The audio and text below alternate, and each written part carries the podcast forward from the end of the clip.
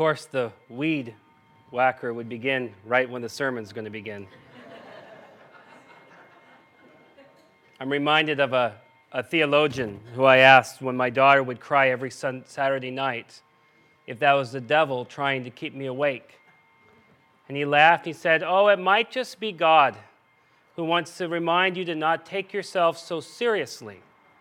And then he said, Next time, give her a kiss when she's crying on Saturday night.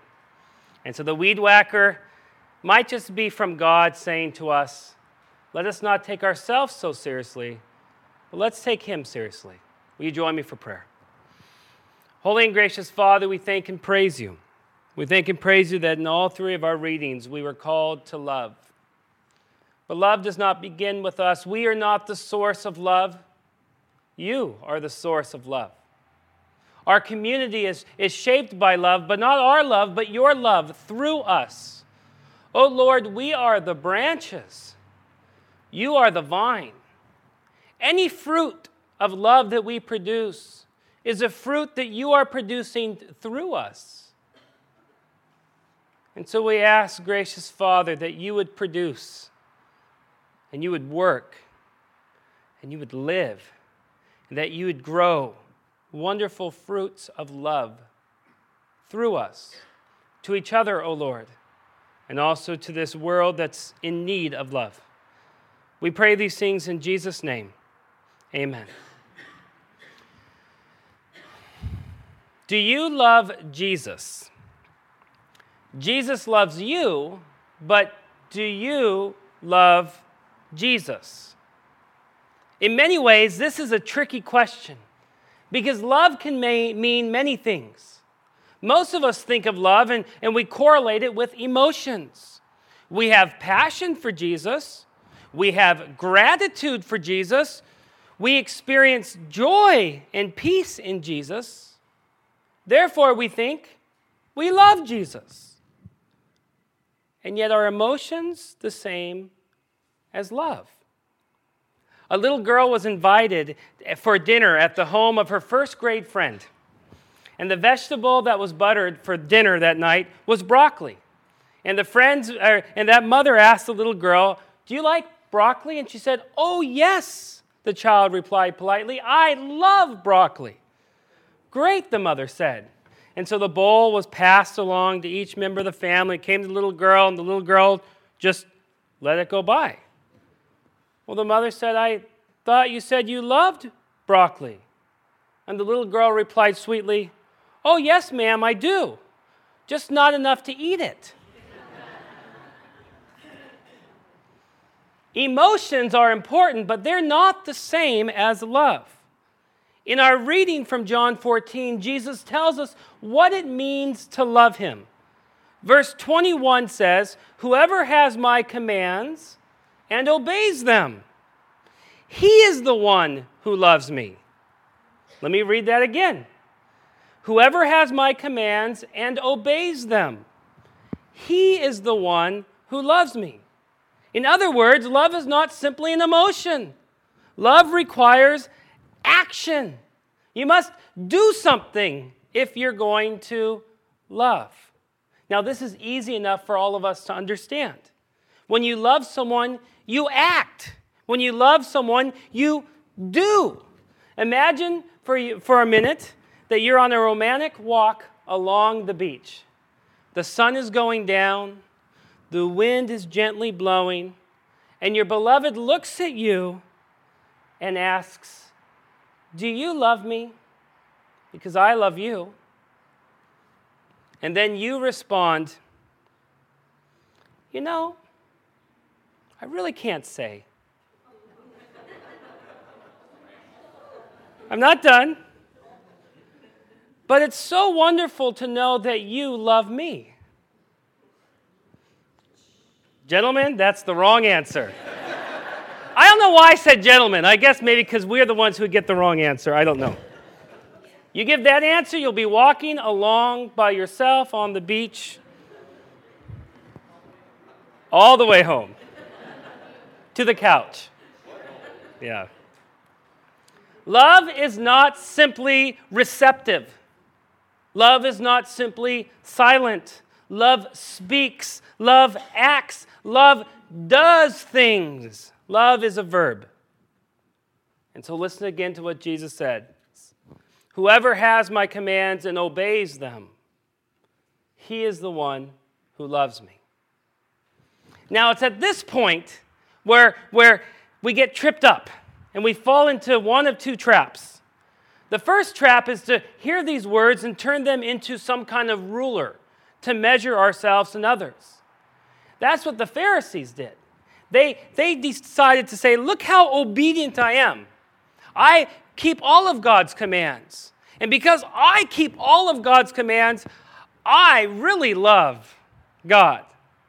Now, when you have a ruler measuring yourself, what else do you use the ruler for? Well, yeah, to beat yourself if you're not good, that's right. But if you're really good, what else do you use the ruler for? To measure others, right? And especially when you're not so good, then you really use that measure because you go, well, I'm not so good, but I'm a lot better than so and so. My neighbor, your neighbor, right? Or your a relative. So much better than them. Do you remember the parable of the, the Pharisee and the tax collector? The Pharisees able, because they're using this idea of obedience as a measure of how good they are and how much they love God. And so the Pharisee stands up before God and he prays. And I love his prayer. He goes, God, I thank you that I am not like other men. I mean, so pretentious. You know, he's just looking up. I'm thank, thank you, Lord. I'm not like other men, you know. And then he goes on to say, extortioners, unjust, adulterers, or even like this tax collector. And you better believe he spoke it loud enough so that tax collector could hear it. I fast twice a week. I give tithes of all that I get. Thank you, Lord, that I am so good. Then you have the tax collector who cannot even lift his eyes to heaven, but beats his breast, saying, God, be merciful to me, a sinner. You've heard this before. Which one is justified? The tax collector. Right? Because the, the first one, the Pharisee, used those words. Those who are obedient, they use those words as a ruler to measure how good they are over against others. To hear Jesus' words in this way is the wrong way to hear it. Because we would turn Jesus into some parent that forces us to compete, compete against each other in order to win daddy's affection. That's not how Jesus wants us to hear these words. That's the first trap. Now, there's a second way to hear these words, a second wrong way to hear these words. Now, I'm going to say the words again. Whoever has my commands and obeys them, he is the one who loves me. There's a second way to hear these words, and that's to hear these words as threat or coer- coercion. In other words, to hear these words, you better do this or else. You better obey my commands or else you do not love me. Now, the problem with coercion is that it doesn't fit in the language of love. And I'm so amazed how often spouses will use coercion, will use ultimatums to produce love in their spouse. They'll give an ultimatum you better stop doing this to love me. Now, ultimatums work, and all men can testify that ultimatums work, but they work in stopping destructive behavior. That's the place for them as law. You use them to say, you better stop this or else. But ultimatums do not produce love. Ultimatums stop destructive behavior, but they do not produce love. Because that person is not responding out of a free spirit. That person is responding out of fear. That person is responding out of, out of, out of loss or, or the potential of loss. Whereas love is free, love freely gives. Love delights in the other. And so to hear these words as coercion, you better obey or else you do not love me, is to miss the point as well. You see, Jesus is not some parent who wants you to earn his affection, nor is Jesus some boss who is trying to manipulate your performance. Rather, Jesus is speaking as the Good Shepherd. Jesus is speaking as the one who washed his disciples' feet. Jesus is speaking as the one who called his disciples friends. These words aren't meant to manipulate you. These words aren't meant to, to make you earn his love. Instead, these words are meant to help you. Martin Luther, on his Treatise of Good Works, explains how God's commands often are like a helpmate, and he explains it this way. He says, Imagine a young lover to whom we must whisper, Psst, Daniel, send Pamela flowers. Daniel, Pamela likes chocolate. Give her some. Now, those are commands but they're of the helpful type. They're one friend helping Daniel out because Daniel just is the first Lutheran, and Lutherans are a little slow. And that's what God is doing with these words. It's Jesus coming to them and going, Psst, psst. I've been with you three years. You should get it by now, but you don't. So, psst. Whoever has my commands and obeys them, He's the one who loves me. Now you have to remember just a little bit earlier, the chapter before, Jesus gave them a new command. He washed his disciples' feet.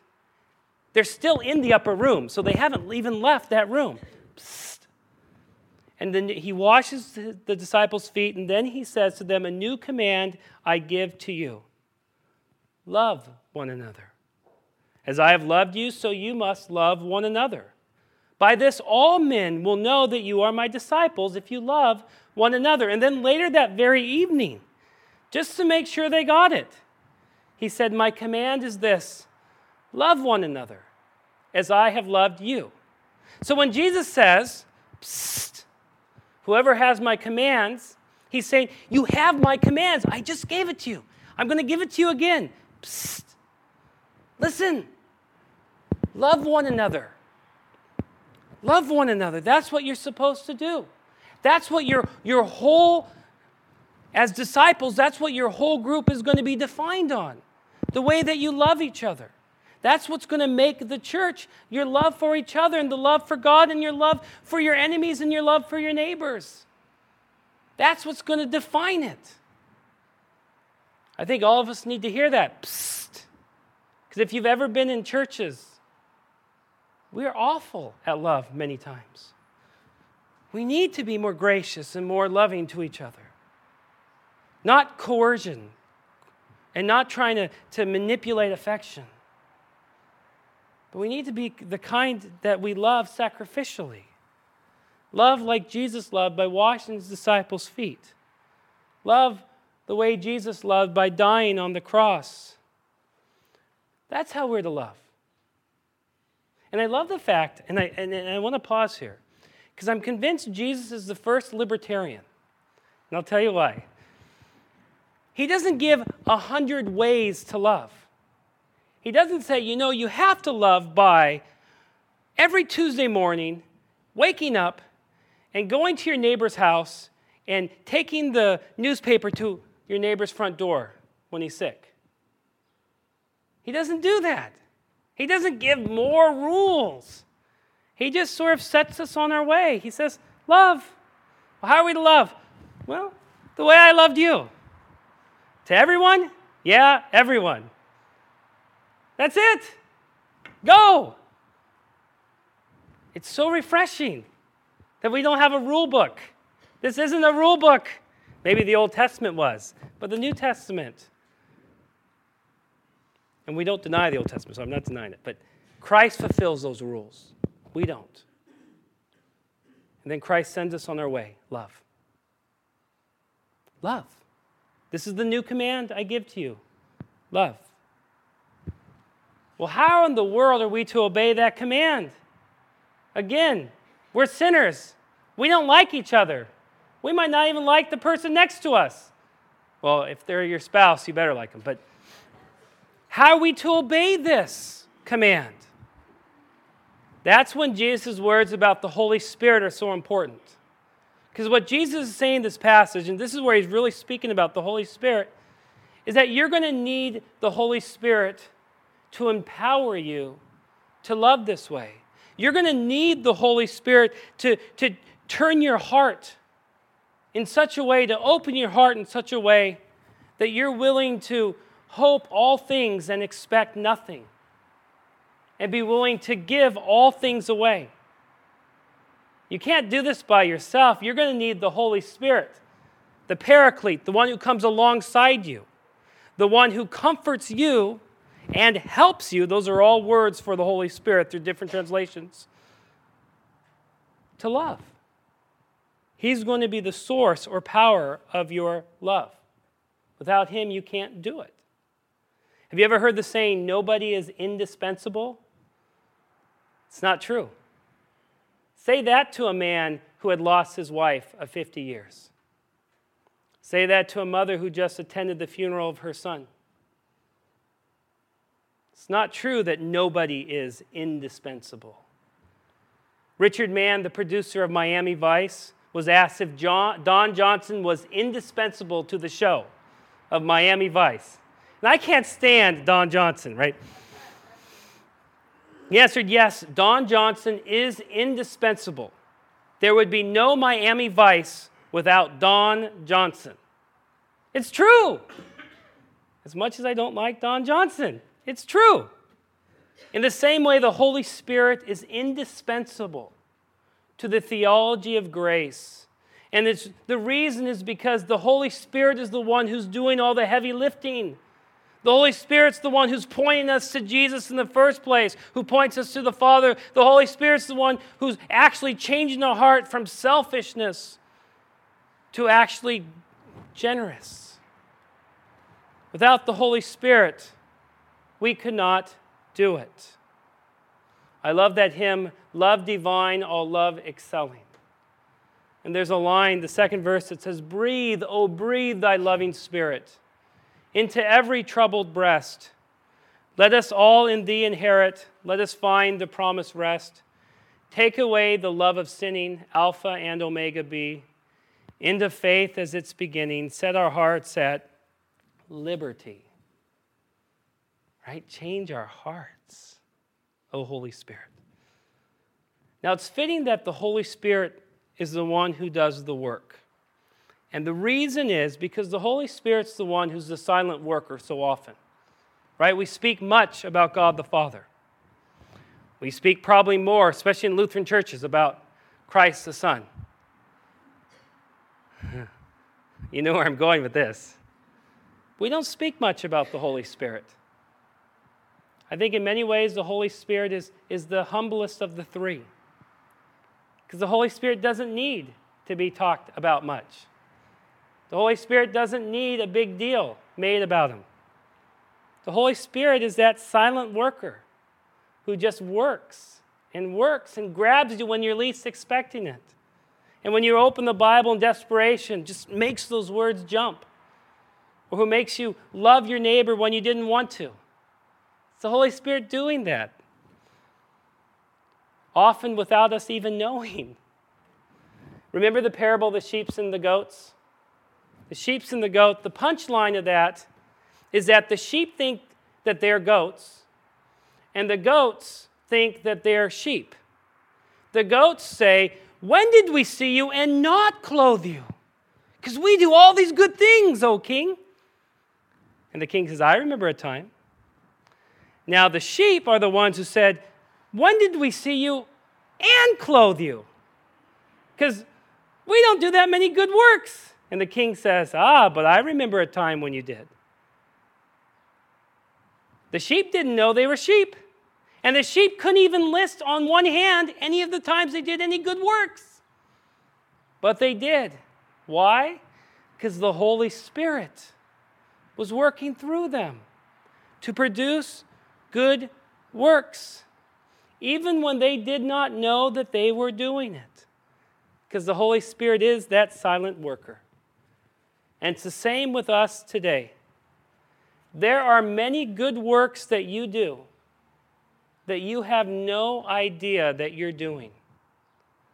There are kind words that you say to your spouse. There are deeds that you help your neighbor out with. There are things that you do at your workplace that you wouldn't even think twice about. You just do it because that's what you're supposed to do. You don't even know you're doing a good work in these things, but God does. And the reason God knows you're doing these good works is because God is producing those good works through you without you even knowing it. Remember, Christ is the vine, you are the branches. Any good work that you do, whether you know it or not, it's God the Father working through the Holy Spirit to produce that work in you. Could you love more? Of course you could. Ask the Holy Spirit to help you. But as for the question of do you love Jesus? The answer is simple. Whoever has my commands and obeys them loves me. Do you love Jesus? Of course you do. You have his command. You obey much more than you realize. And so you love Jesus much more than you can ever know. And praise God for that. In Jesus' name, amen.